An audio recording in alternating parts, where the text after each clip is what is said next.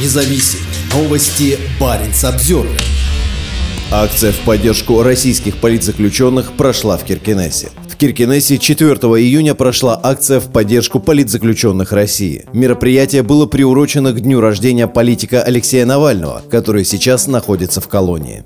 Выразить поддержку людям, которые подверглись политическим преследованиям со стороны российских властей, пришли более 10 человек. Они выставили стенды с фотографиями политзаключенных Ильи Яшина, Владимира Карамурзы, Алексея Навального, Лилии Чанышевой и других. В этот же список включили школьницу Машу Москалеву. Ее отца отправили в колонию за антивоенный рисунок дочери. Сама Маша сейчас находится в детдоме. Поддержать российских политзаключенных пришла и уроженка Украины Елена. Ее родственники вынуждены были бежать из Украины после начала полномасштабной войны. Она не разделяет позиции многих своих земляков, которые считают Навального шовинистом и носителем имперского сознания, а российскую оппозицию обвиняют в неспособности организовать протест и остановить Путина. То, что Навальный когда-то что-то сказал, многие говорят, а потом отказываются от своих слов. Но мы смотрим на то, что происходит сейчас. Не просто же так его закрыли. Он высказывал нормальные и трезвые мысли. Не могу также сказать, что россияне все виноваты в происходящем. Народ был просто одурманен. У меня есть друзья в России, я не могу их обвинять. Я вижу только страх в глазах людей. Российская власть сделала все, чтобы запугать людей. Мероприятия в поддержку Навального и прочих политзаключенных прошли 4 июня во многих городах мира, в том числе российских. В России участников таких акций задерживали. Так, трех человек задержали в республике Коми, передают 7 на 7. Людей задерживали по самым нелепым поводам. За куртку с надписью «ШИЗО», за плакат «Свободу и кенгуру», «Путин-паук», за шарики с надписью «Алексей с днем рождения». Например, в Москве в автозак увели мужчину, который сидел на скамейке в футболке с надписью «Берегите Россию». Такими Другими словами, первый президент страны Борис Ельцин в 1999 году напутствовал Владимира Путина, передавая ему власть.